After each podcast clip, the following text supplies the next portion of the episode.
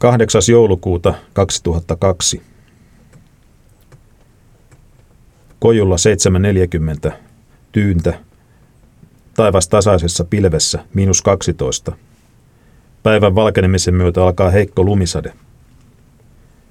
Korppi huutaa 8.15. Kotka kojunvieri männyssä 9.45 autopaikan puolella. Lentelee edestakaisin. Syömään kello 10.30.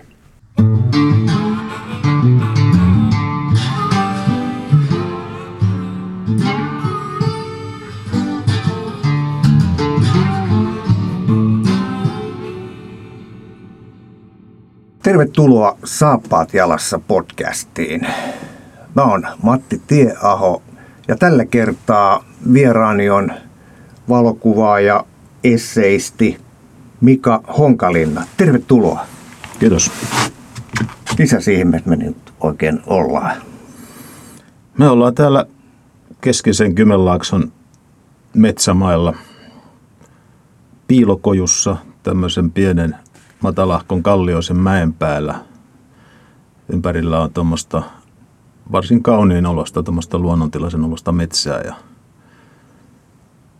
ja tämä on tämmöinen kuvaajan työmaa jo monien vuosien ajalta, reilun parinkymmenen vuoden ajalta.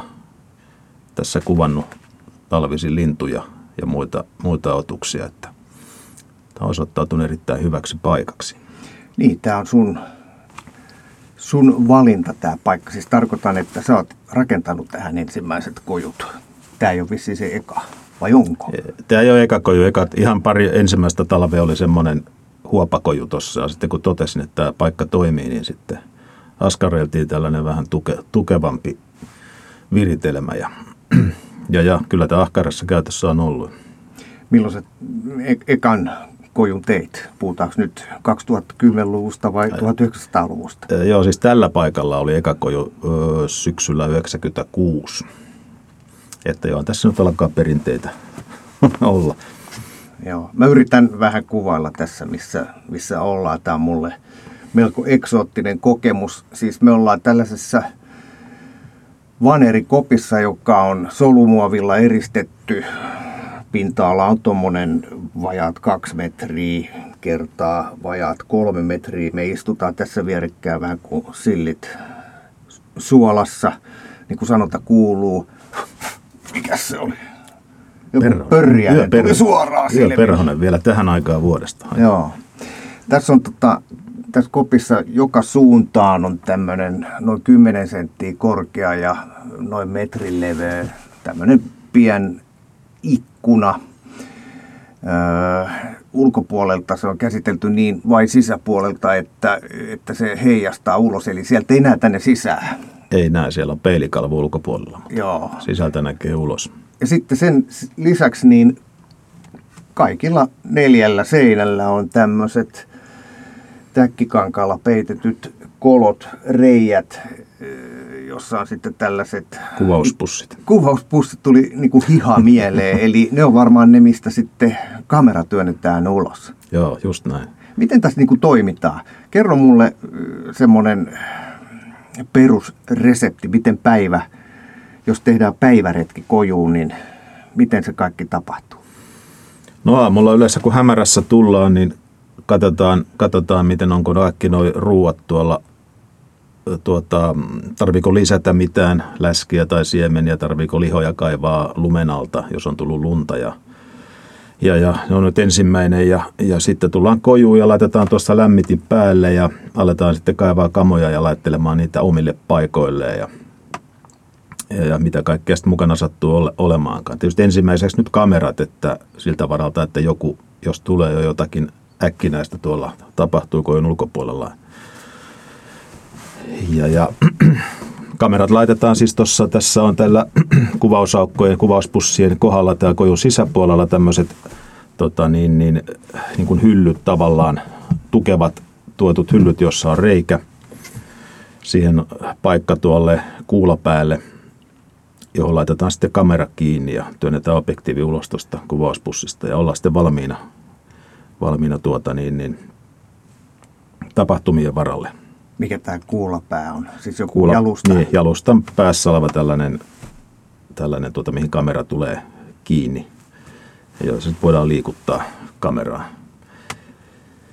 No kauan täällä sitten yleensä ollaan, kun tullaan aamuhämärissä. Jos nyt tähän aikaan vuorokaudesta, vuodesta tullaan tänne, niin aamuhämärä tarkoittaa varmaan seitsemän aikaa aamulla. Kahdeksalta on jo. I, joo, no kyllä tuossa joulutammikuussa, niin silloin voi tulla tuossa kahdeksan maissa. Niin siinä ehtii vielä ihan hyviä tuonne iltapäivä neljä asti. Että lähinnä ne on sitten isommat linnut, jos, tässä nyt, jos nyt kotkia tai korppia tällaisia on, niin ne on sitten vähän arempia, että niitä nyt ei kannata sitten hätyytellä kesken päivää siitä pois. Mutta että se on aina eduksi tapahtumille, että jos tulee aamuhämärissä ja poistut ilta, iltahämärissä. Niin, täällä ollaan sitten koko päivä. Kyllä, kyllä joo. Aamulla saa kaikki kamat tuohon valmiiksi ja kamerat asemiin, niin sitten voi kaivaa hyvät eväät esiin ja istuskella siinä ootella ja kuunnella tapahtumia. Niin, tämä on ja. niin matala koppi, että tässä saattaisi olla tulla tämmöinen ahtaan paikan kammo, mutta lintumies tai luontokuvaaja on tällaiseen tottunut. Tällaisia on varmaan kaikki. Joo, tällaisiahan. Tämä nyt alkaa olla ja vähän semmoista niin kuin vanhempaa designia, että kojuthan kehittyy, että nykyisinhän tuolla, mitä puhutaan tällaista kaupallisista kojusta, niin nehän on, alkaa olla varustettuna jo kaikella mahdollisella. Että. Mutta joo, kojut, kojuthan on varsin mukavia, mukavia ettei tarvi, niin kuin, tarvi tuota ehdoin tahdoin nyt sellaisissa kurissa oloissa olla, että mutta kojuja on tietysti moneen lähtöön, että, että joskus on se kuvauspiilo on pelkkä naamioverkko, joka on nopeasti huitastu muutaman näreen ympäri tai jonkun keppien ympäri ja sitten, sitten kuvaat siitä sitten jotain vaikkapa nyt sanotaan nyt tiaista pesältä tai mitä nyt milloinkin, mutta että aina eri, eri tuota, tilanteisiin erilaiset kojut ja tällaisella talviruokintapaikalla, niin tämä nyt on luonteva, että koju on sitten vähän tällainen tukevammin tehty ja sitä voi lämmittää. Siellä on sitten mukava, mukava viettää talvipäivä tai kaksi tai kuinka monta siellä nyt sitten haluaa ollakaan. Ja sitten on tämmöinen laveri, että tähän voi päästä heittää pitkäksi, jos siltä tuntuu, että ei mitään tapahdu.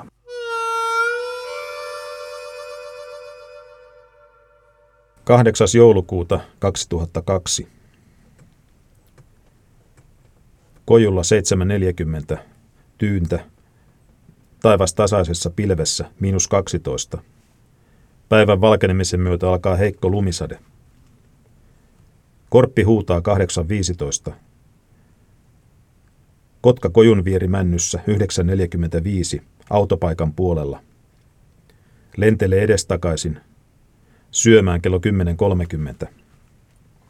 Kotka vetelee irti isojakin paloja. 11.10 Kamera lipsahtaa otteestani ja kokko pakenee. Pilvipeite repeilee, nätti valo. Lumisade hiipuu. 11.50 palokerki ja harmaa päätikka samaan aikaan ruokinnalla. Korpit häippäävät ja palaavat tunnin kuluttua. Punatulkku ja pikkuparvi. Kotka syömään 13.15-13.30. Taivas mennyt jälleen umpipilveen. Harmaa päätikka taas 13.50 ja 14.20. Kanahaukka naukuu kuusikelossa 15.05 ja käy syömässä ja pakenee. Häivyn kello 15.50.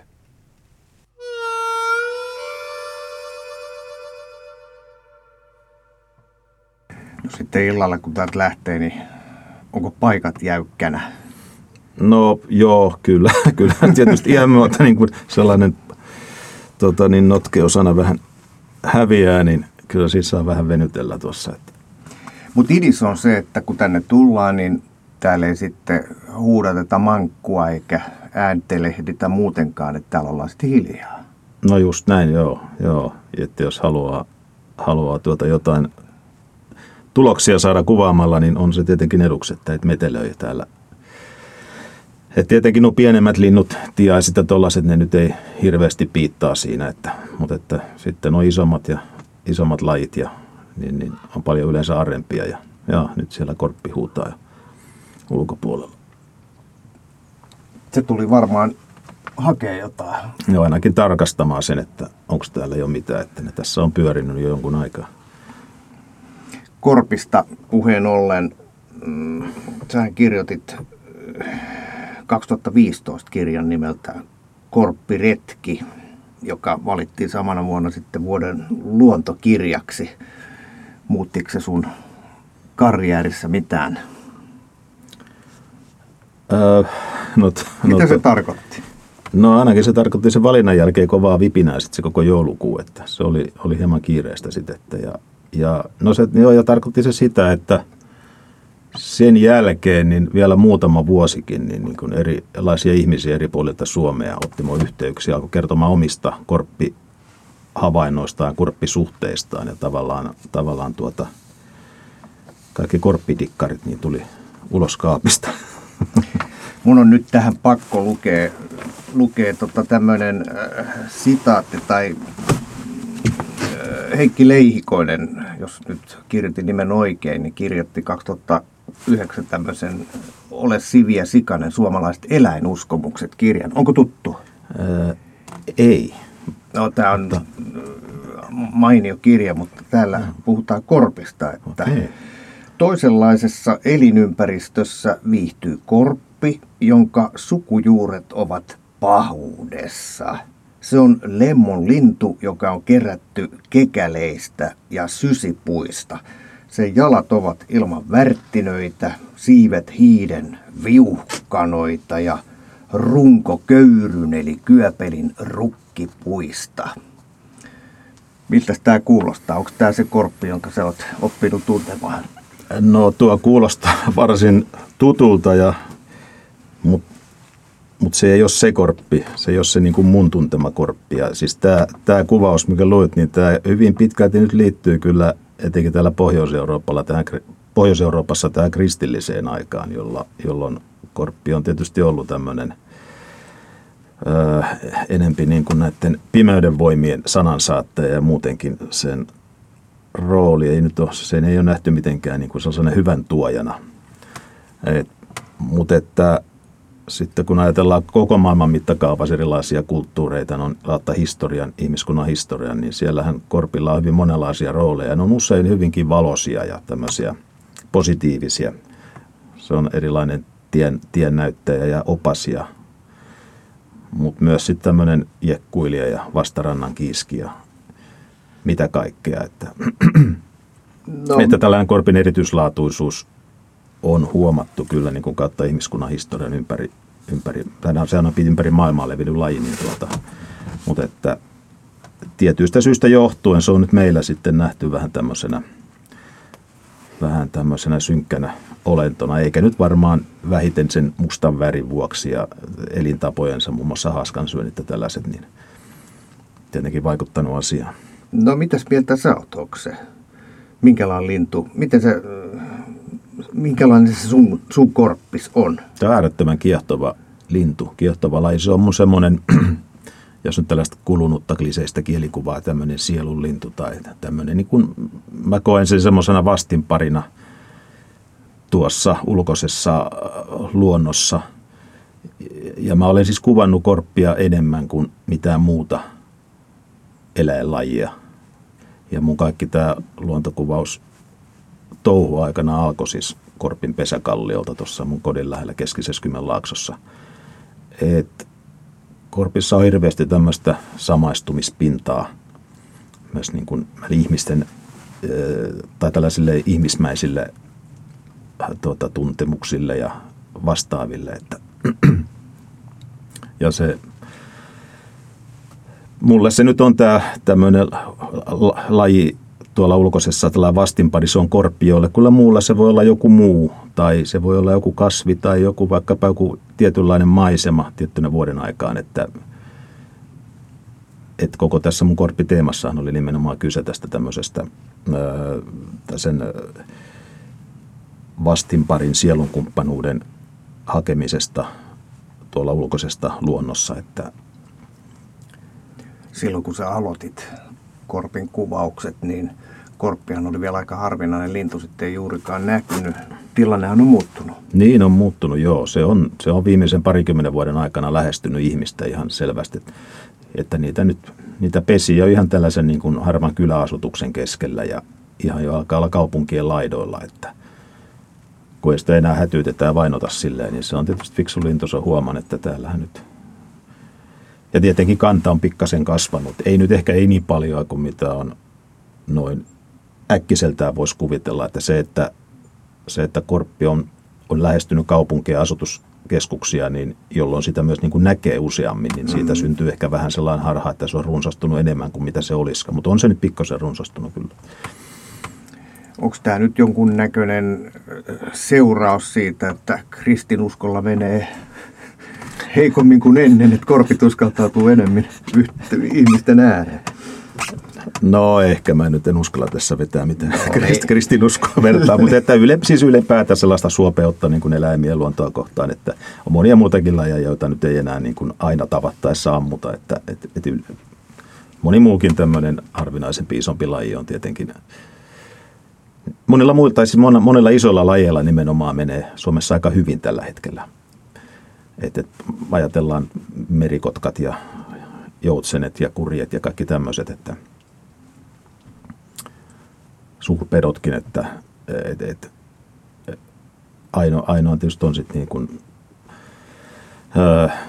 miten niiden kanssa nyt sitten noin muuten tullaan toimeen, mutta että ei nyt aina heti niin kuin tavattaessa niin kuin oteta henkeä pois. Mm, mm, tässä suhteessa tilanne on kyllä muuttunut ainakin tuolla maaseudulla, kun kuuntelee vaikka haukkapuheita, niin enää sellaista haukkavihaa tai, tai lintuvihaa, pöllövihaa, mitä näitä nyt oli, mitä ennen ammuttiin heti tavattaessa. niin, sellaista ei enää ole. Joo, ei. Tilanne on muuttunut.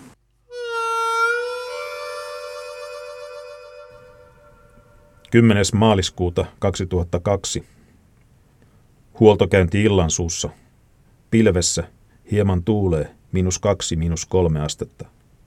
Eilen pyrytti, joten lumikuorma taas kasvanut. Kaksi kanahaukkaa, nuori ja vanha, kiljuvat mäellä.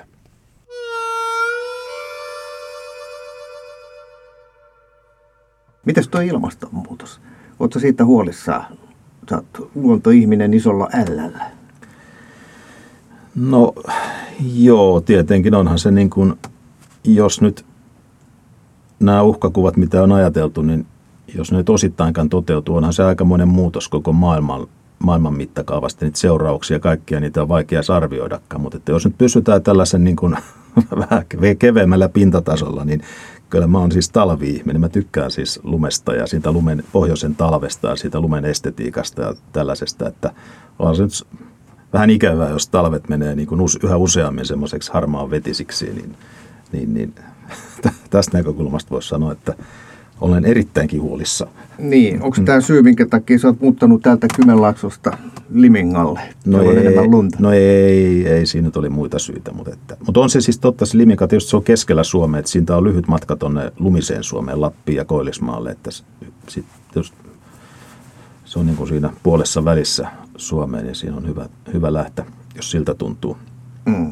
Ja Liminkahan nyt on toisaalta siinä se perämeren pohjukkaisesta alavaa maata, että siinä, siinä on sellainen vyöhyke, missä on, on kyllä sitten helposti semmoinen, ö, tulee ne nollakelit ja lumisulaa, että siitä sitten kun mennään, ei tarvitse mennä kuin 50 kilsaa ja risat siitä niin kuin itään ja koilliseen sisämaan päin, niin sitten se, niin kuin se keli muuttuu heti mantereisemmaksi, mutta siinä ollaan siinä matalalla merenrannalla, niin se voi olla joskus hyvinkin talvellakin aika vetisiä kelejä. Joo, tuolta taustalta kuuluu tuollaista matalaa ulinaa tai surinaa lienee lentokone. Toi on lentokone, jo. Ettei mikään siivekäs Ei. luonnon eliö. Sä oot kirjoittanut myös Suuri pöllöteoksen 2011 ja sehän kertoo huuhkajasta.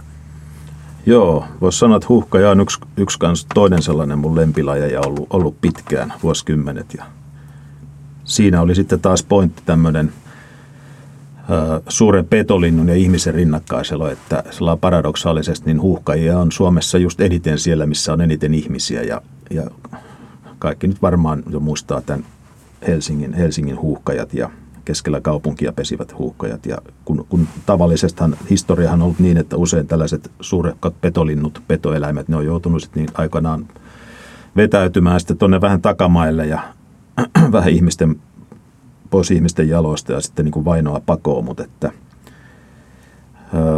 sitten kun tämä tietysti tämä vainoaminen on helpottanut, niin, niin myös niin kuin huuhkajakanta aikana alkoi sitten sen myötä ja voimistuma. Toinen syy oli tietysti tämä kyläkaatopaikkaverkosto ja muu tämmöinen, niin, niin, niin huuhkaja tuli sitten sinne, missä niin kuin elinolot on sille otollisimmat ja missä on eniten syötävää ja ristaa. Ja, et niin kuin näiden, just näiden monien isojen lain kohdalla huomata, että ei, niitä ei erityisesti tarvi suojella, vaan ihan vaan annetaan niiden olla, niin ne pärjää kyllä ja ne ei ole hirveän erityisen sidottuja niin kuin minkään tiettyyn maisemaan tai tällaiseen, että lähinnä sitten tämä, tämä tuota, ravinto ja semmoinen, jos ja löytyy pesäpaikka, niin tämmöiset on niitä ratkaisevia tekijöitä. No onko se nyt niin, että jos haluaa nähdä huuhkaja, niin pitää mennä Olympiastadionille eikä, eikä luottoa jonkun jyrkänteen äärelle? No, no sanotaan, että huuhkaja nähdäkseen nyt ainakaan ei tarvi lähteä mihinkään tuonne erämaihin samoilemaan, että siellä niitä ei juurikaan ole, vaan nimenomaan tässä ihmisten asutusten liepeillä ja pesäpaikkoja tässä Kymenlaaksossakin. Täällä on hyvin niin kuin maatalojen takapihoilla jossain jyrkänteillä ja tämmöisillä, että hyvin, hyvin niin kuin ihmisen naapurina.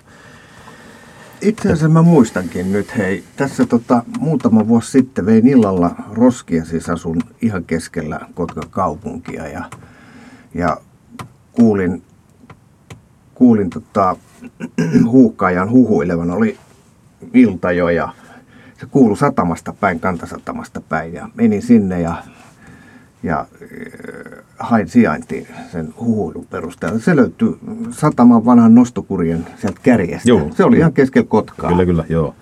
Silloin, silloin kun me kuvattiin tätä huhkajakirjaa ja mehän tehtiin sitten samalla kuvattiin elokuvaa ton kotkalaisen kollega Rokan Mikan kanssa ja Ylelle huhkaelokuva. Ja tuota, silloin talvella 2009-2010 hän Kotkassa asutti myös tällainen hyvin peloton huuhkaja siellä Sapokan kuusisen kulmilla ja nappas sitä sorsia aina silloin tällöin ja sitä muun muassa mä silloin kuvattiin varsinkin tiiviisti, että jotenkin talvisaikaa niin huh, se on tyypillistä huhkaa, että niitä näkee ihan keskellä kaupunkia. Tai.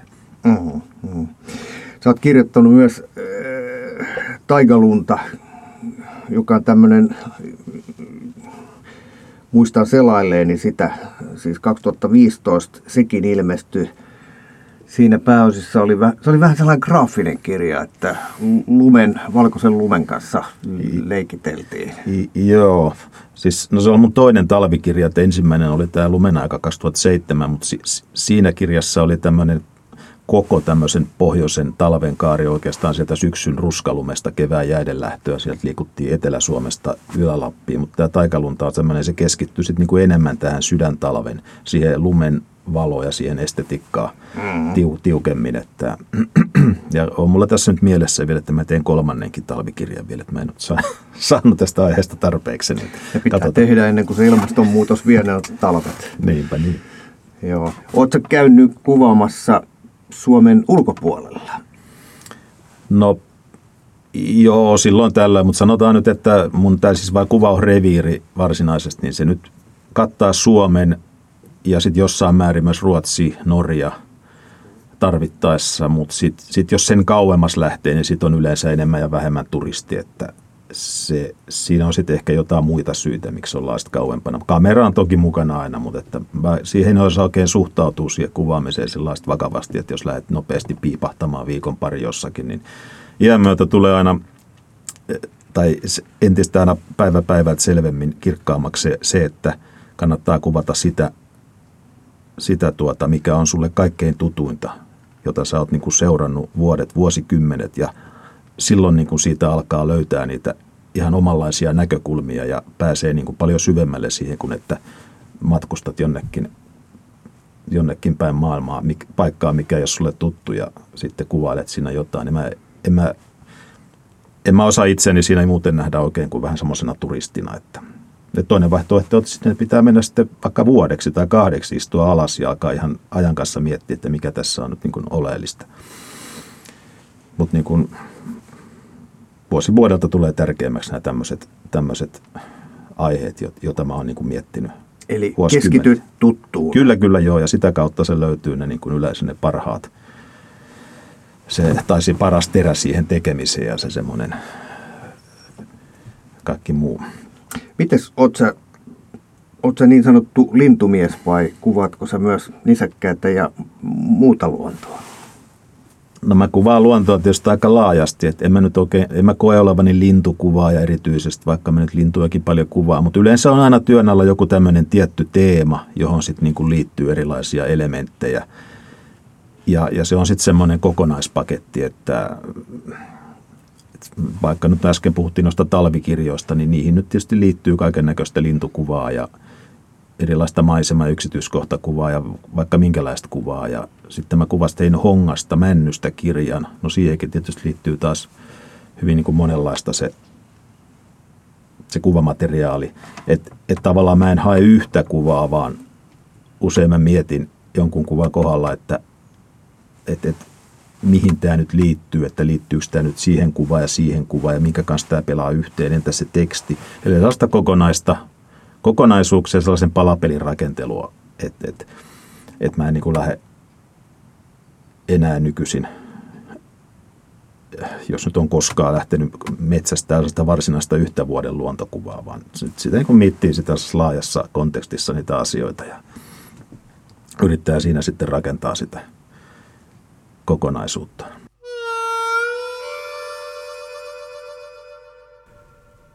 8. maaliskuuta 2002.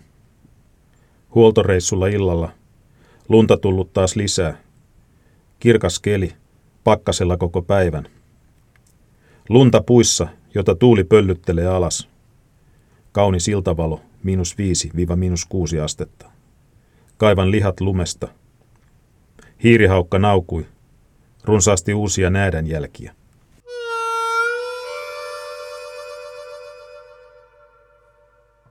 itse myös kirjoitat. Onko tämä kirjoittaminen sulle tärkeää? On, joo. Se on, se on jotenkin, se, sen suhteen tuntee aina vähän sellaista riittämättömyyttä. Koskaan ei tule tarpeeksi hyvä teksti. Että kuvat, kuvat tulee sellainen, ne tulee kuvaamalla ja ne tulee niin hyvät, kun nyt sit on kuvaaja ja kuvaajan taidot. Ja, ja tuota, tekstin kanssa se on, se on aika ankaraa puuhaa. Mutta tota, se on, se tekstin tekemisen rooli on kyllä vuosien mittaan, se on jotenkin kasvanut ainakin mun oma korvien välissä tärkeämmäksi vuosi vuodelta ja, ja tuota, se on niin kuin sitä mun ydintekemistä, tämä kuvan ja tekstin yhdistäminen.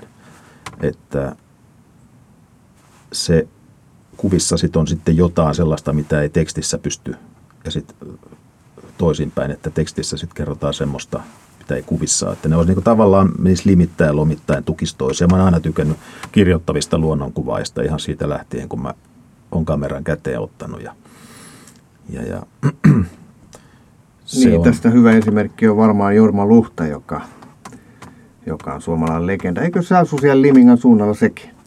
Joo, joo. Jopi asuu siinä Haukiputaalla Oulun pohjoispuolella. Että No, kyllä joo. joo. Mies on tullut tutuksi. Kyllä me jo tunnetaan. Siis.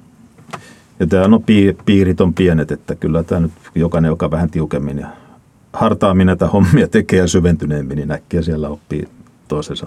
Joo, Luhta on mulle, mulle tullut tutuksi. Sekin on voittanut tällaisia palkintoja, niin on sitten, sitten lukenut niitä kirjoja. Tä, tässä tämän takia palkinnot on ihan hyvä juttu. Mutta tota, sen luudan kirjoja kun kattelee ja lukee, niin siinä sitten niinku tajuu, kuinka pirskatin työlästä ja vaikeaa luontokuvaaminen on. Et se ei ole sellaista, että mennään, se ei ole tällaista niin kuin meidän lehtimiesten duuni, että mennään paikalle ja pannaan kaverit ojennukseen ja napataan se pupu- ja paukkukuva, niin kuin kuvaaja legendaari Hansen aikana Kymen Sanomissa sanoi, vaan se vaatii vähän enemmän. No Kyllähän se pitkäjänteistä työtä on siis etenkin semmoisten laajempien kokonaisuuksien kuvaaminen ja se, että karttuu sitä kokemusta ja näkemystä. Et mä sanon joskus, että niin kuin hyvä rock voi tulla niin kuin suurin piirtein yhdessä yössä, että teet yhden hyvän biisin ja se riittää ja se siitä lähtee. Mutta oikein se, että otat yhden hyvän kuvan ja se, se ei nyt vielä sillä ei oikein pitkälle pötkitä, että jos meinaa, etenkin jos meinaa tota, jonkunlaista elantoakin tästä touhusta saada, mutta että mutta onhan nyt just tämä maailma muuttuu, ajat muuttuu, että nykyisin tämän someaikakautena tällaisena hektisenä tiedonvälityksen aikana, niin kyllähän näitä nousee aina pulpahtelee, että joku on saanut jonkun tällaisen hienon tai huomiota herättävän kuvan ja se julkaistaan tuolla jossakin, jossakin tuota nettisivustoilla ja se saattaa saada valtavan huomion. Ja mikä ei ehkä niin kuin aikaisemmin olisi ollut, ollut mahdollista. Mutta saattaa olla, että se sitten jää tällaiseksi päiväperhoseksi, joka sitten haipuu aika yhtä nopeasti, kun se sieltä tulikin. Ja saattaa se tekijäkin, tekijäkin niin kuin nimi haihtua, mutta että tässä on tullut niin semmoisia, tässä on tullut niin kuin hirveästi erilaisia tasojakin tähän kuvaamiseen ja sen, sen kuvaajien tota, töiden julkituomisen suhteen, niin tämä, tämä nimenomaan tämä tämmöinen somemaailma ja muu, niin Mätätkö se kuvia someen? No, no Facebook-sivulle nyt, mitä huutelen siellä tekemisistäni ja aina jonkun kuvan silloin tällä, mutta en ole erityisen aktiivinen. Joo. Miten nämä luontokuvaajan työnantajat, ketkä työllistää luontokuvaajia nykymaailmassa?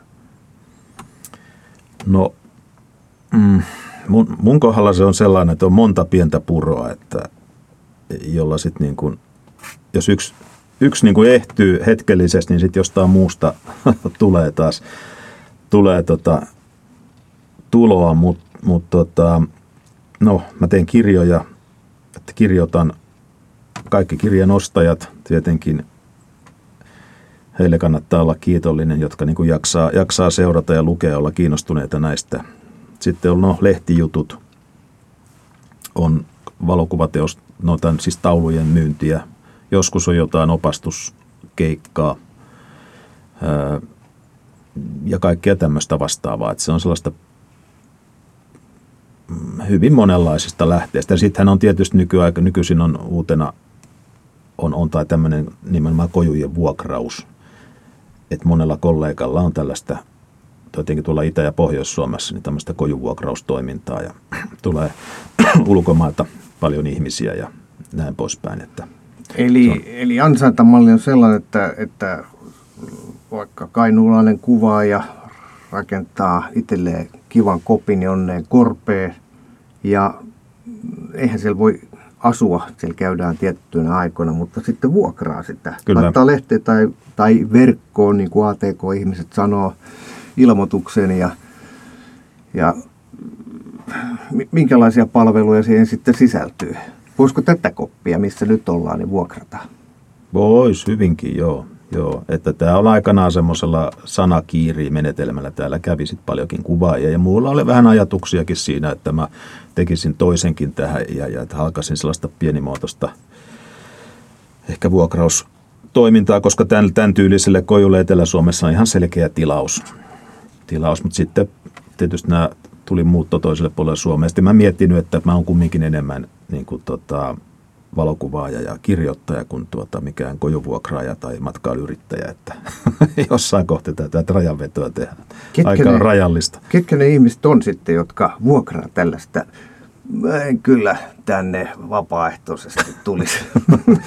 Äläs nyt, kun täällä taas lämmöt päälle ja ulkoon on komea talvipäivä ja ympärille eläimiä, niin täällä on kuule oikein rattosaa. Tota, on, silloin kun on valtavan suosittua nykyään, että siis harrastajia on paljon ja, ja sitten tämmöinen, siis tämmöisen ruokintapaikan ylläpito ja laittaminen maastoon, se on, se on aika, aika savottaja, se on aika työllistävä sen ylläpito ja kaikki, niin on paljon ihmisiä, jotka niin kuin kuvaa ja jotka tykkää tota, mm, rahaa vastaan, niin pääsevät niin kuin valmiiseen kojuun sitten kuvaamaan ja, ja, ja näin poispäin. Että, ja nyt puhutaan siis paitsi harrastajista, niin sitten myös tällaisista tositekijöistä, pro-kuvaajista. Onhan se ihan Kyllä, fiksua jos, jos vaikka asuu Kymenlaaksossa ja haluaa Kainuussa ottaa sitten kuvaa luonnosta, niin se, jos siellä on jollain koppi, niin mieluummin vuokraa sen, kun alkaa rakentaa itse. No koppi. kyllä joo, ja näinhän, näinhän nämä kaikki nämä itärajan karhukuvauspaikat kanssa toimii. Ne on siis tällaisia vuokrattavia koppeja, ja se on sitten niinku sellaista raskaampaa touhua, että siihen ei niin hirveän monella välttämättä mahdollisuuksiakaan, niin, niin, niin sieltä, siellä on sitten näitä useita yrittäjiä, jotka niin kuin Jossa niin kuin pääsee sitten katselemaan karhuja tällaisena vähän niin kuin safarityyppisenä meininkinä. Joo, noista karhuista siis, kun me tultiin tänne, me ollaan siis ihan, ihan keskellä Kymenlaaksoja ja en ajatellut, että näin erämaista paikkaa täältä löytyykään, että tässä viimeiseen 20 minuuttia nähty mitään muuta kuin mettää. Tuli mieleen tämmöiset lappilaiset metsätiet, metsäautotiet, että ollaan kyllä syvällä jossain ja, ja ollaan tällaisessa korpimaisessa kallionyppylällä, jossa, jossa puista roikkuu naavaa ja linnut visertelee tuossa. Onko mahdollista, että tuosta tulee kohta karhukin näkyville?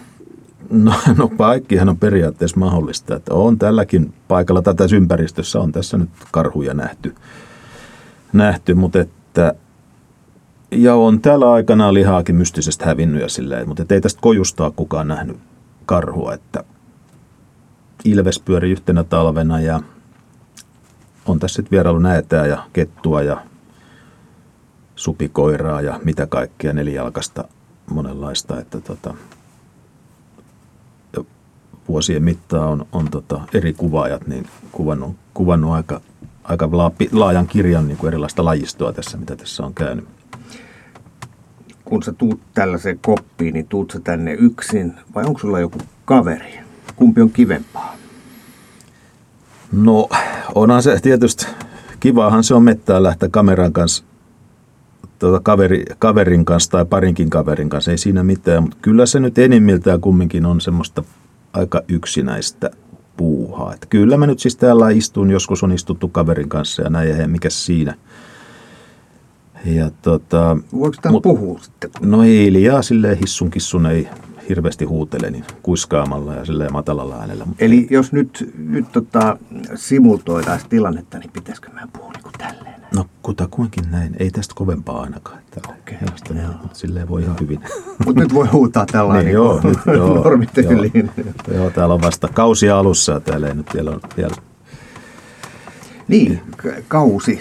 Minkälaiset on valokuva ja vuodenajat? Tietysti eri kuvaajat kuvaa eri juttuja, mutta mulla on sellainen mielikuva, että syksy ja talvi on aika hiljasta aikaa, että kun on tämmöinen metsästäjätyyppi niin kuin siellä vähän muissa asioissa, niin, niin ei tähän aikaan enää, se on se korppi, närhi ja sitten tosiaan nämä pienet tiaiset, jotka sattuvat siellä niin kuin vikisee jossain puunoksella, mutta muuten on aika hiljasta. No joo, kyllä tuo lajimäärä tietenkin on tähän aikaan vuodesta nyt, se on vähäinen, että eihän se, ei nyt hirveän, hirveän moni, paljon niitä lajeja tänne jää talveksi, mutta tota, no mä oon siis tämmöinen ympäri vuoden kyllä kuvaan varsin aktiivisesti, että mun mielestä tämä neljä tai monta vuoden aikaa, niin nyt voidaan laskea, että täällä Suomessa on, niin se on niin kuin kyllä upea rikkaus. Koko ajan ollaan tavallaan niin kuin vähän niin kuin se vuoden aika vaihtuu koko ajan kuukaudesta toiseen ja se tarjoaa niin kuin ihan erilaiset kuvausmahdollisuudet ja näkymät marraskuu kuin toukokuu ja, ja se, on niin kuin, se on hienoa. Ja mä oon sanonut, että marraskuu on, mä tykkään kuvata marraskuussa metsässä, kun kaikki vähän kosteeta ja värit hehkuu tosi makeasti, on hidasta hiljasta ja rauhallista ja se on ihan niin kuin parhaita tällaisia metsäkuvausaikoja. Ja mä tänään tuossa ajelin tänne tuolta Mikkelin suunnasta, niin oli, oli tota, tosi komeita, kun on aivan tyyntä tuossa maantielladan järviä, kun kattelin. Siellä on tuollaisissa noilla tyynemmillä lahdekkeilla siellä on sellainen jää, minkä päällä oli vesi – aivan tyyntä ja usva leiju siellä ja saaret ja rantakivikot ja ruovikot ja kaikki. Se on äärimmäisen upean näköistä. Ja siinä syyhytti jäädä kuvaamaan, mutta että oli sitten vähän kiire kaupunkiasioille, niin tuota ei, ei malttanut sitten. Mutta että erittäin, erittäin hienon näköistä.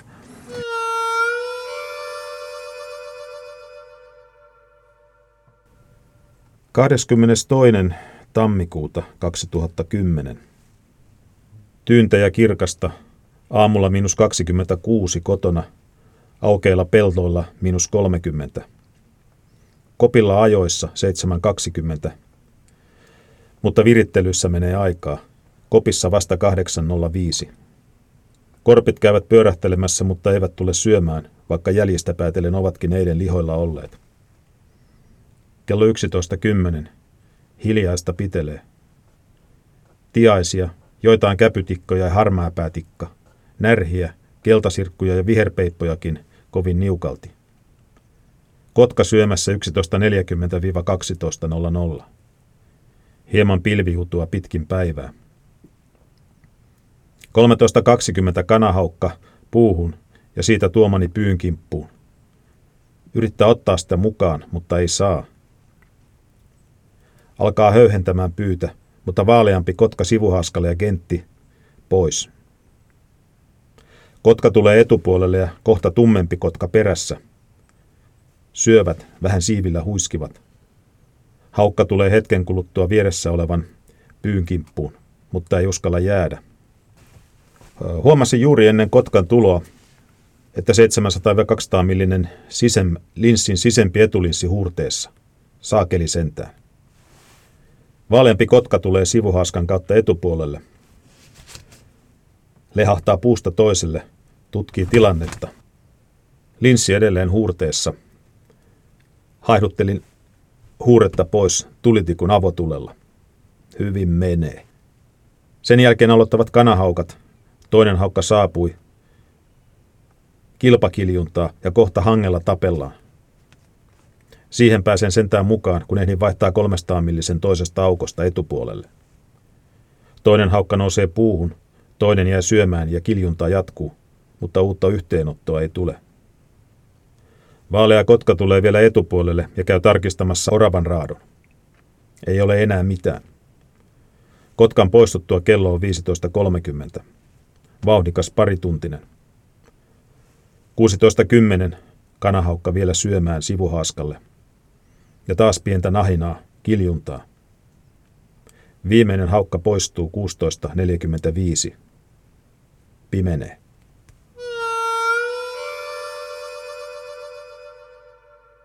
On tämä elämä ihmeellistä, jos mun pitäisi sanoa se, se tylsin kuukausi vuodesta, niin se ehkä olisi marraskuu. Ja veikkaan, että aika moni olisi samaa mieltä. Joo. Mutta hei, siinä on semmoinen jännä bia, siis tämmöinen vinoutuma tässä hommassa, sillä me kaupunkilaiset, jotka asutaan kaupungissa, niin tämä, tämä kuukausi, tähän tarkoittaa sitä, että ei ole täällä etelässä, ei ole lunta, on ihan mustaa, pimeää, mutta sitten on kaikenlaista katulamppua ja Joo. mainosvaloa ja autojen valoja. Se on hermostuttavaa valojen leikkiä. Se ei ole ollenkaan kivaa. Mutta sitten kun tulet tänne luontoon, niin niin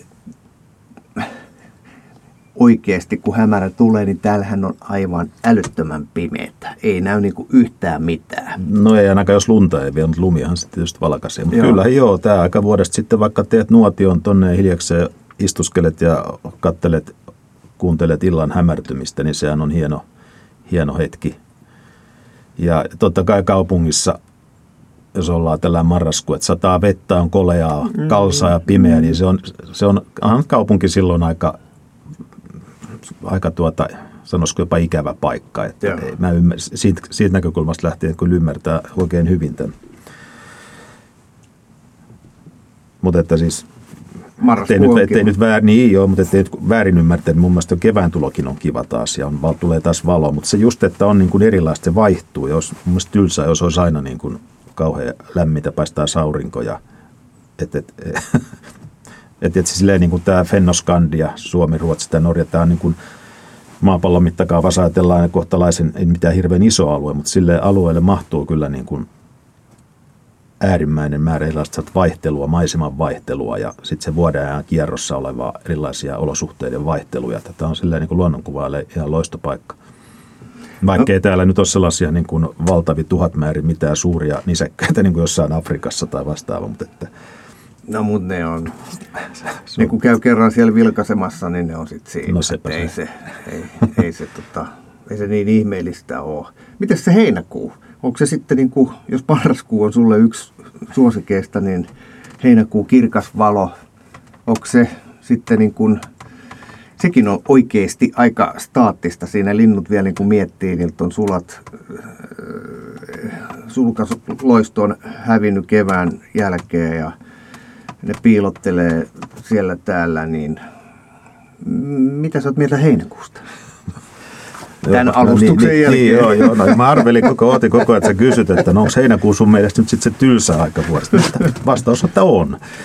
No siis, niin. siis sä sanotaan, että kesäyöt, se on taas semmoinen kuuma hellejakso, vaikka sellainen sen aikaiset ne kesäyöt, nehän on hienoja. Mutta että kyllä nyt heinäkuun se aurinkoinen keskipäivä, päiväaika, niin onhan se niin kuin, se on, se on ehkä se vuoden kierron näin valokuvaan kannalta, niin vuoden kierron tylsin kohta. Että mä, en, mä en löydä siitä oikein, oikein mitään, että äh, kyllä tietysti jossain järven rannalla jotain maisemaa ja semmoista poutapilviä ja tällaista lapset uimassa tai tällaisia kuvia nyt sitten voi, jos haluaa ajankuluksen ottaa. Mutta kyllä, kyllä se on niin kuin, en mä oikein, en mä, se ei mua, se ei mua sillä lailla puhu, puhuttele. Että sitten kun taas lähtee loppukesää kohti, niin alkaa illat vähän tyyntyä, tulee elokuun yöt ja sellaiset vähän usva, usvaset aamut ja tällainen, niin siinä alkaa taas niin kuin ihan toisenlainen vipinä. Niin se kosteus on valokuvaajalle, se tuo paljon uutta kiiltävää pintaa. Niin, kiiltävää tai ei kiiltävää, mutta että onhan siis jo kosteus, ja siis niin kuin se vaihtelut eri muodossa, usvat ja sumut ja kaiken maailman tämmöinen, miten se nyt milloinkin ilmenee, niin onhan se niin kuin sitä sellaista valokuvan, luonnonkuvan, sellaista perusraaka-ainetta, jota sitten käytetään niin kuin niissä kuvissa. Ja, tai aina kun olosuhteet on sitten otolliset, niin silloin pitäisi olla liikkeellä ja, ja lähteä sieltä koska ne kuvat siellä sohvan pohjalla makaamalla, sieltä ei, sieltä ei synny. Mutta että siis lähteminen kannattaa aina. Et, et silloin, silloin syntyy aina jotakin, vaikka ei ehkä, ei ehkä juuri sitä tuu, mitä lähdet hakemaan, sitä, se käy niinkään usein luonnonkuvauksessa, mutta voi tulla jotain ihan odottamatonta uutta, ja siinä on yksi tämän homman suola. Niin, onko tämä valokuvaus niin paljon valon ja varjon leikkiä, kun, kun kuvataiteesta puhuttaessa annetaan ymmärtää? Onko tässä mitään muuta? No, no joo, jos näin ihan juurille mennään. No kyllä valokuva ja luonnonvalokuvaajalle se valo ja se laatu ja määrä ja mitä siihen liittyy tällaiset määreet ja suureet, niin ne nyt on tietenkin ihan oleellisia tekijöitä, kun niitä kuvia otetaan, että se niiden, sen tarkkailu, niiden tarkkailu ja seuraaminen, niin on mä seuraan säätiedotuksia tar- päivittää hyvin tarkkaan ja me teen niin sitten lähipäivien ohjelmia sen mukaan, että jaha, nyt on tulossa ehkä tollasta, nyt pitäisi olla sitten siellä tai siellä ja sen mukaan, että se on, ne, on, ne on mulla ainakin ihan niin kuin oleellisia tekijöitä. Se nyt sitten riippuu, on toinen juttu, että mitä, mitä tota, öö, mitä niistä sitten seuraa ja mitä sä kuvilla teet ja mikä on se varsinainen pihvi siellä, se tarina, niin se on, se on sitten toinen juttu. Mutta kyllä valon, valon kanssa eläminen, niin se on, tai tämä on siis semmoista valon kanssa elämistä ja sen tarkkailua ja, ja, ja sen, sen pohjalta tehdään sitten suunnitelmia. Jos mä alan kuvaamaan vaikka harakkaa, niin mä yritän saada siitä terävän terävän kuvan ja se on suurin piirtein siinä, mutta kun sä kuvaat, sanotaan nyt sitten vaikka se huuhkaja tai korppi, niin se ei taida jäädä siihen, että se otus näkyy siinä kuvassa terävänä. Mitä muuta sä mietit, kun sä otat kuvaa? E, joo, no silleen kun nuorena Janona aloitteli kuvaamista, niin totta kai se, että sen sai sen linnun siihen nyt tai sen otuksen, mikä oli, niin sen sai niin kuin siinä riittävän suurena siihen ja se on terävänä ja ehkä valokin vielä hyvä, niin se oli jo niin kuin sillä tyydyttävä, mutta että ää, ei, en mä nyt näe, tai sanotaan, että otan mä niitä potrettikuvia siinä, otetaan sille löysät pois, mutta sitten aletaan niin kuin sitä asiaa niin kuin pikkuhiljaa syventämään ja miettimään, että mikä tässä on se, on se juttu.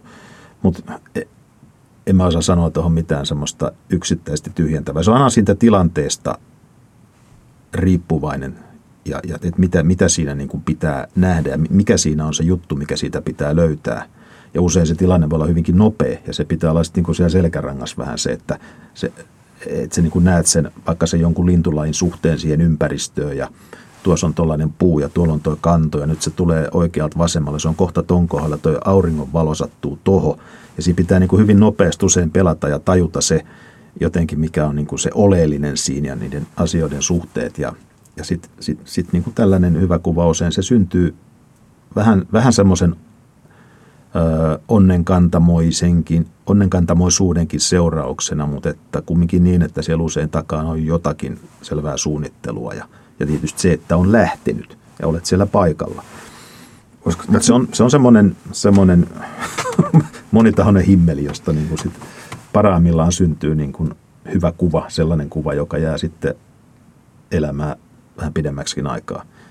Ja just joskushan kuvat voi syntyä ihan sattumalta. Tuosta on auton ikkunasta metsätien varrella, että eihän sitä koskaan tiedä, mutta että ja, ja ni, ni, niihin nyt sitten vaan täytyy olla valmistuneet, mutta valmistunut tai valmiina, mutta tuota, useimmitenhän näistä työskentelyssä on sellainen aika pitkäjänteinen kaari, että tehdään jotain asiaa ja sitten tulee ne ekstra yllätykset ja ne sellaiset palat, ne sitten tarjoillaan, kun tarjoillaan, niihin pitää olla valmis ottaa niin kuin ottaa se kuva pois.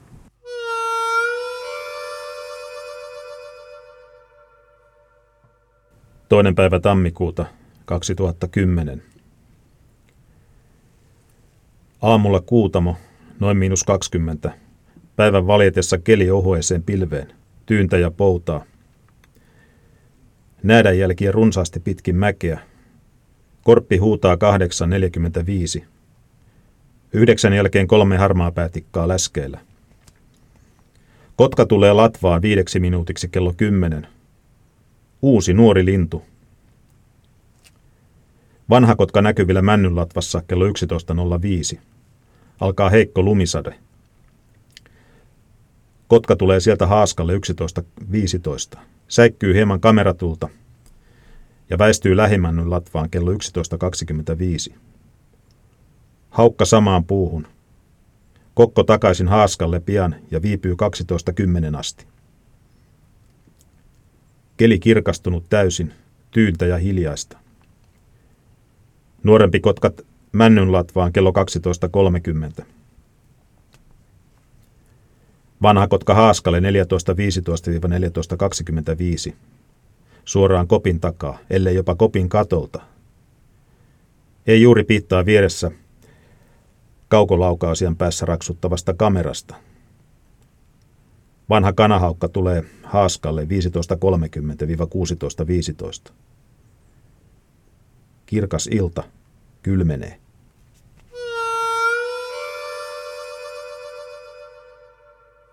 Mitä sä luulet, tämmöinen nykyaikainen lukija, käytän tällaista geneeristä ilmausta näistä, jotka valokuvakirjoja lukee, niin osaaks ne lukee sit kuvaa oikein? Näkeekö se lukija sen, mitä siihen kuvaan on laitettu? No se on hyvä kysymys tästä ylipäätänsä kuvan katsojan kuvanlukutaidosta, niin siitä nyt aina keskustellaan säännöllisesti eri, eri foorumeilla ja, ja noin. Tota, Mutta tietysti mitä kokemattomampi kuvan katsoja, mitä vähemmän se on ehkä seurannut tätä kuvaa ja vähemmän katellukuvia, niin se voi olla, että se näkee siinä vähän toisenlaisia asioita kuin sitten semmoinen kokeneempi vuosikymmeniä valokuvaa seurannut, itsekin kuvannut, niin, niin siinä, on, siinä on tietysti tämmöinen lähtökohtainen ero. Et, et, mä jaon sitten tietysti henkilökohtaiset erot, että kuka tykkää nyt minkäkinlaisesta tyylistä, mutta että... Äh, Miten sä itse luet toisen ottamaa luontokuvaa. Mitä sä katot? Otetaan nyt vaikka tämä jo mainittu Jorma Luhta, jossa äh, katot vaikka sen palkittua Metsola-teosta, jos nyt muistan nimen oikein, niin jos siellä on kuvia Metsosta, niin mitä sä sieltä haet? Mitä sä löydät niistä kuvista? No tietysti helpompi, helponhan on sujahtaa semmoisiin kuviin, ja kuvakokonaisuuksia, jotka on itselle tuttuja, jossa saat niin kuin nopeasti sitä samaistumispintaa ja, ja pystyt niin kuin mennä siihen kuvaan niin kuin sisään ja, ja, ja, tuota, ja sitä kautta niin kuin arvioidaan sitä, että onko tämä nyt niin kuin, onko tämä nyt semmoinen, tai se, se niin kuin puhuttelee heti tai sitten ei puhuttele. Mutta että kylläpäs nyt tuli vaikea kysymys, no äkkiseltä.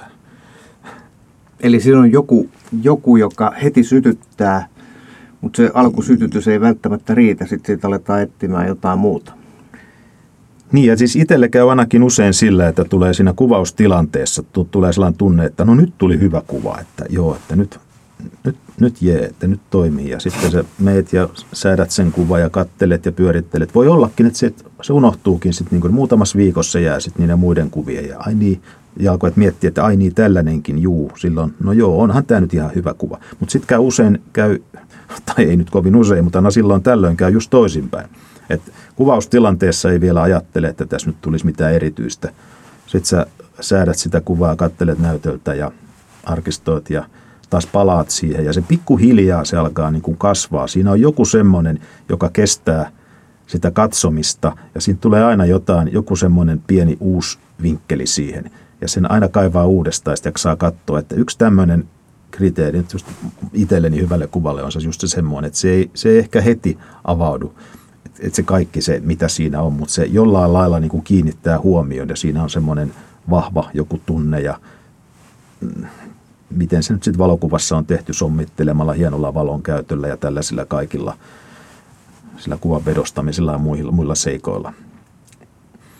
Mutta mutta mulla on niin sellaisia kuvia on jo on tuot vanhoja diakuvauskaudeltakin, että mä muistan sen kuvaustilanteen, että mä siinä on suurin piirtein kiroilu, kun ei tästä tule mitään. Hirveätä pusikkoa, ei tämä, tämä ei toimi ja otetaan nyt nämä kuvat pois. Sitten se myöhemmin joskus sen kuvan löytää sieltä ja sitten sit se niin kulkee siinä mukana vuodesta toiseen ja sitten se löytää ehkä paikkansa sitten viimeinen jostain just sopivasta kohdasta, mihin se on tarkoitettu. Että. Miten paljon kuvia Kuinka paljon sä itse käsittelet kuvaa?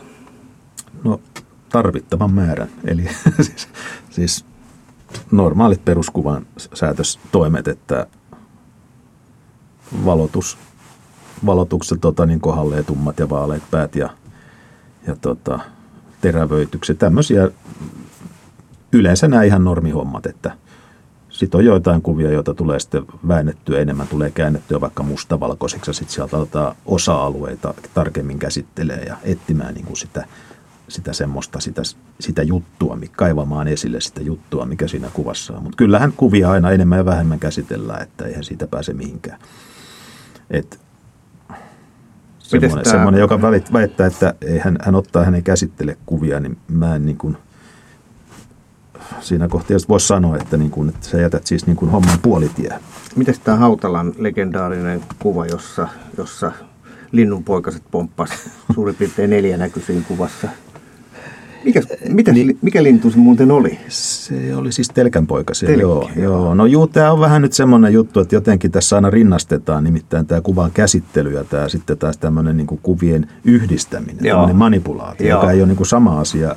Tai siis, Eli se oli kuvamanipulaatio? No se oli joo, no sitten näin voisi sanoa, että se on joo kuvamanipulaatio, mutta siis se ei ole semmoista normaalia peruskuvan käsittelyä. Että kuvan käsittely ei tarkoita automaattisesti sitä, että kuva on sitten niin kuin jotenkin sillä on jotain niin, niin sanottu kepulikonstia tehty, että se on otettu toisesta kuvasta elementtejä ja siirretty.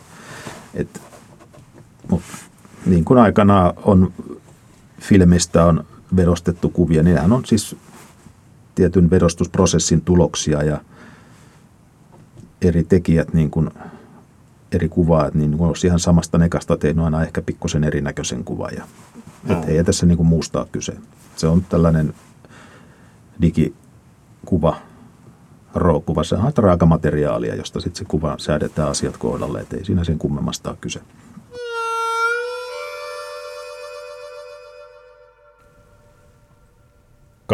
kolmas joulukuuta 2009. Aamulla kotoa lähtiessä pyrytti aika, la- pyrytti aika lailla. Miinus kahdeksan. Heikkoa, kohtalaista tuulta. Pyrytys hyytyi ennen kahdeksaa. Piti jättää auto isomman tien varteen. Kopilla kello 8.20, varsin hämärää vielä.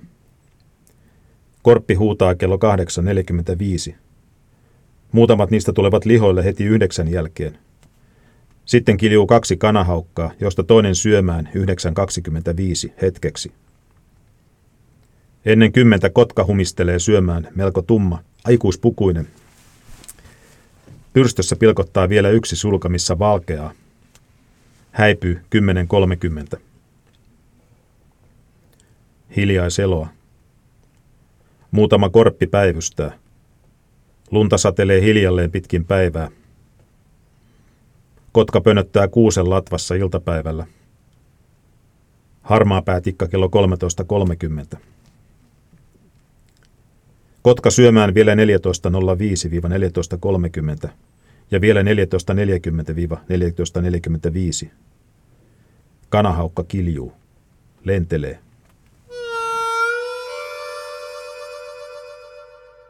Jos mennään kuvasta kuvaajaa, niin mikälainen on tämmöinen, mä aina mä tunnen jotain lintukuvaajia ja mun mielestä ne on kaikki vähän sellaisia intianihahmoja, että ne, ne pärjää luonnossa hyvin. Ne voi olla tosiaan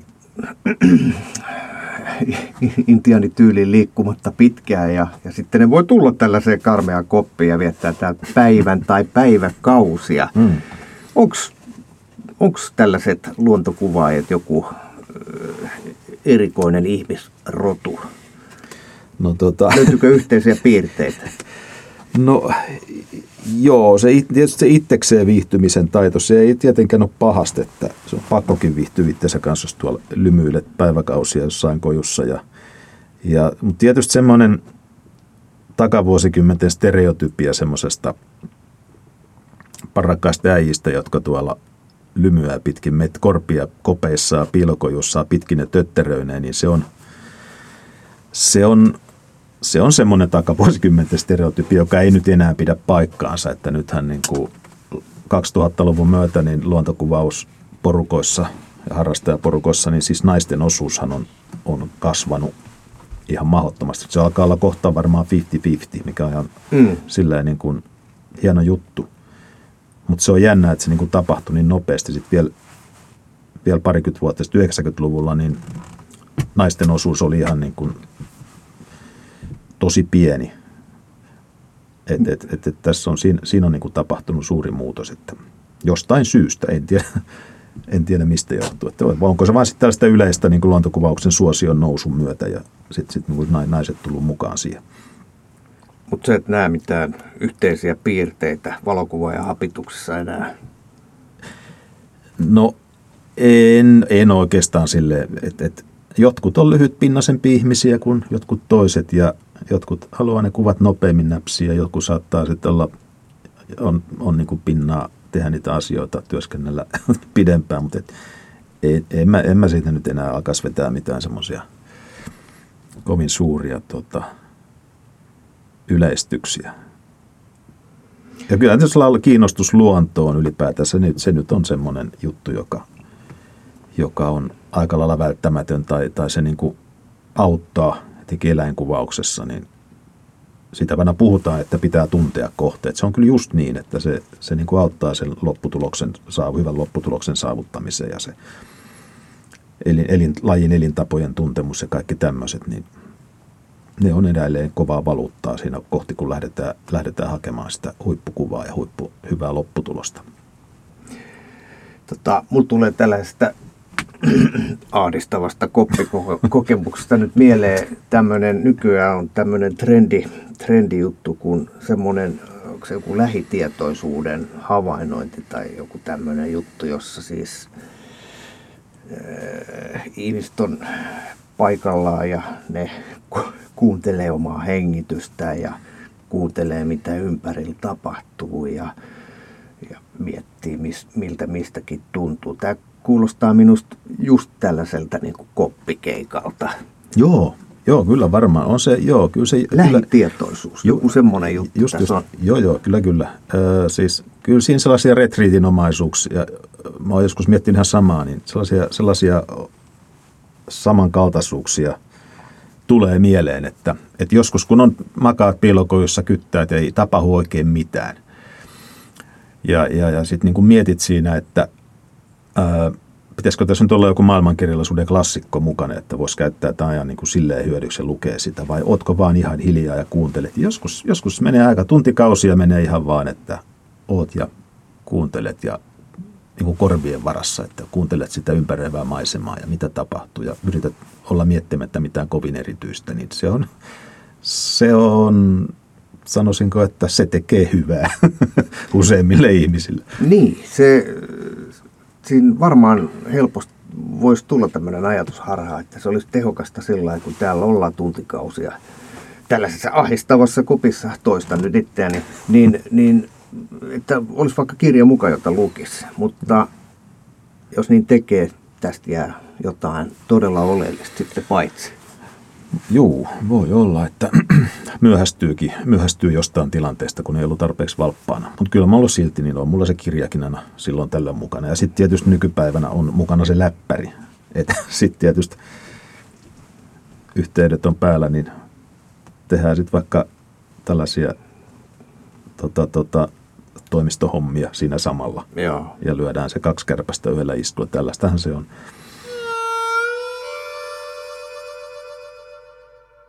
Mitäs se koppi, kun tullaan, mitä sun pitää olla mukana? Jos sä tulet tänne, sähän voit olla täällä päiväkausikin. Vai voitko? Voiko kukaan olla tällaisessa kopissa no. päiväkausia? no ei tämän pimeän tullehan voi lähteä vaikka mihin haahuilee tonne. Et, et, ja tietysti kun nyt ollaan näin lähelle kaupunkia, jos niin asuu tuossa vieressä, niin talvipäivä sen verran lyhyt, että voi ajaa nopeasti urauttaa kotiakin. No joo, ja eikä se nyt, yleensä se nyt ei vaadi sitä, että siellä nyt pitää päivän, siis kellon ympäri olla, olla tosiaan. Että, mutta no riippuu nyt vähän tilanteesta. Mutta ei, ei se nyt mulla ole koskaan mikään ongelma ollut. Että kyllä, ja sitten jos vielä on tapahtumia ulkopuolella jotain, mitä seurata, niin aikahan rientää siinä usein varsin vikkelää. Että.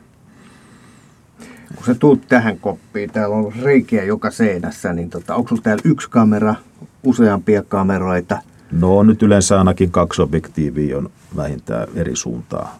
Nyt ja vähän tilanteen mukaan. Joskus mulla on sitten on, on ota kamera tai kaksikin tuolla ulkopuolella viritettynä, siis vaikka palaajakulmalla tuonne johonkin tiettyyn paikkaan. Ja sitten mä ohjaan niitä tuolla kaukolaukasialla.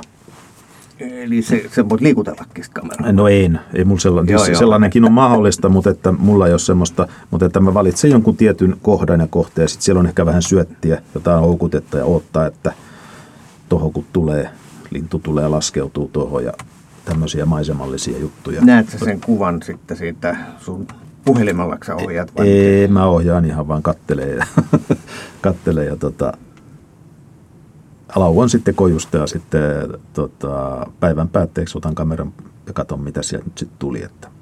Mutta joo, puhelimelta voisi vois tota, ihan hyvin, hyvin tuota seurata ja kaikkea. Vanhan tekninen, väli, tekninen välineistö hän sallii nykyisin kaiken maailman, kaiken maailman temppuja, että siinä on vaan niin kuin mielikuvitun rajana. Että. No, sulla on kamerat, sitten sulla on varmaan lä- pukeudut lämpöisesti. No ei täällä kojus tarvi olla. Täällä kun laittaa lämmöt päälle, niin täällä on ihan teepaita keli, ei täällä tarvi olla sen kummempaa päällä. Onko jotain mitä nyt en taju, mitä pitäisi olla mukana. Kamerat. Eväät. Kamera eväät. eväät. Siinä, niin. Hyvät eväät. Siinä tärkeimmät. Joo. Joo. Mitä sä syöt kopissa? Onko sulla joku bravuuri? Ei, ei ole. Teitä ja leipää ja milloin mitäkin. Sellaista ihan perus, perusjuttuja. Nyt me ollaan täällä siis ahtaassa kauhistuttavassa kopissa. Niin- Edelleen. Niin, niin, niin no kyllä lopetan tämän nopeasti. Niin, niin tota, eihän tämä suinkaan sitten se ainut tapa ottaa kuvaa, miten saat kuvaa. Tämä on vain yksi pikkuosa siitä. Nimenomaan joo. Tämä on, tämä on tähän olosuhteisiin tällaiselle ruokintapaikalle niin kuin sellainen ehkä optimiratkaisu. Tosin tuollaisia tiaisia, mitä tuossa pyörii, niitä nyt voisi olla paras kuvata ilman mitään kojua. Siinä voit työskennellä, koska ne on pelottomia, niin Joo. voit työskennellä ihan joosta. Mutta sitten siinä on se ongelma, että nuo isommat, aremmat lajit ei sitten uskaltaudu tähän, jos häärää tuossa kojun ulkopuolella. Mutta joo, niin kuin tuossa aikaisemmin on puhetta, niin vähän erilaisia piilojahan nyt sitten on vaikka minkälaisia että tilanteiden mukaan, että ihan se voi olla vaikka joku Pekka Naamion verkko, se kietaset sen jonnekin keppien ympärille tai, tai tota, jos, jos saa vesi, vesillä vesilintuja, noin kelluva piilo voi olla hyvä. Ää, tai sitten niitähän on tämmöisiä näitä niitä tällaisia röllipukuja. Vedetään sellainen maastopuku. Se on, se on jossain tilanteessa voi olla ihan riittävä, toimiva. Ja, ja eihän nyt lintuja monestikaan monia tilanteita, jossa ei tarvi mitään kojua, mutta että siinä mennään ihan tilanteen, tilanteen tota mukaan. Mitäs sulla on nyt tällä hetkellä tekeillä? Onko tulossa uutta kirjaa? On, joo. Teen semmoista talo metsässä. Me ilmestyy nyt tuossa helmi-maaliskuulla. Me raken, neljä vuotta sitten rakennettiin tota, sinne mettän keskelle Liminkaa hirsitaloja. Se liittyy nyt siihen lähiympäristöön. Tämmöistä lähiteemaa siinä vähän käsittelen. Ja sitä elämää siinä talon ympärillä ja siinä metsässä, jossa mä nyt oon pyörinyt. Ja, ja, ja, ja siinä, siinä on tämmöinen idea että niiden kuvien suhteen, että kaikki kuvat on otettu ilman, että on tai käyttämättä niin kuin minkäänlaista polttomoottorilaitetta. Eli siis kaikki siitä kotipihalta kävellen ja hiihtää ja lumikengillä. Joo. Et, et, et, et, et se nyt ei ole semmoinen, mä nyt en sille nyt mitään erityistä halua sanoa, mutta sellainen koe, että mä halusin kokeilla, kun tässä nyt ollaan asutaan, että mi, mihin niin kuin pääsee kuvaajana ilman, että tarvii lähteä mihinkään aina reissun päälle ja ajaa autolla tai lentää lentokoneella tai mitään vastaavaa. Että mä katson, niin minkälaisen koosteen tästä saa niin kuin muutamassa vuodessa. Ja kyllä se niin kuin aika, mä itse olen tällä hetkellä aika tyytyväinen siihen, mitä siinä nyt on saanut. Et mä oon aina sanonut, että ei nyt oikeastaan mitään väliä, että mitä sä kuvaat. Et tärkeää on sitten, miten sä kuvaat. Mm. Et hyvä kuvaaja niin voi, voi tehdä niin kuin melkein mistä vaan, niin se voi, se voi luoda siitä niin kuin sellaisen säväyttävän, mieleenpainuvan kokonaisuuden. Et, et kuvattavaa on joka puolella. Ja se on sitten niin kuin kuvaajan taidoista ja näkemyksistä kiinni, että et, et, et, et, kuvat ei parane siitä, että sä meet reissaat ympäri maailmaa ja haet sieltä niin ne kuvia. Ne on, mut siellä nyt tietysti vähän näyttää erilaiset kuin täällä, mutta että ei, ei ne kuvat siitä sen kummemmiksi tule. Tähän on hyvä lopettaa. Mika Honkalinna, kiitos. Kiitos.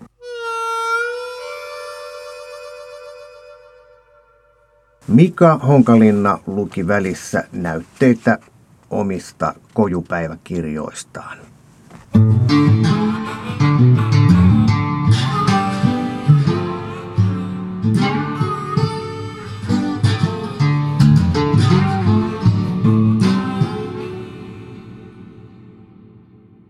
Tämä on Kouvolan Sanomien Saappaat jalassa podcast. Pysy ajan tasalla paikallisista asioista ja tilaa Kouvolan Sanomat diginä edulliseen tutustumishintaan osoitteessa kouvolansanomat.fi kautta podcast-tarjous.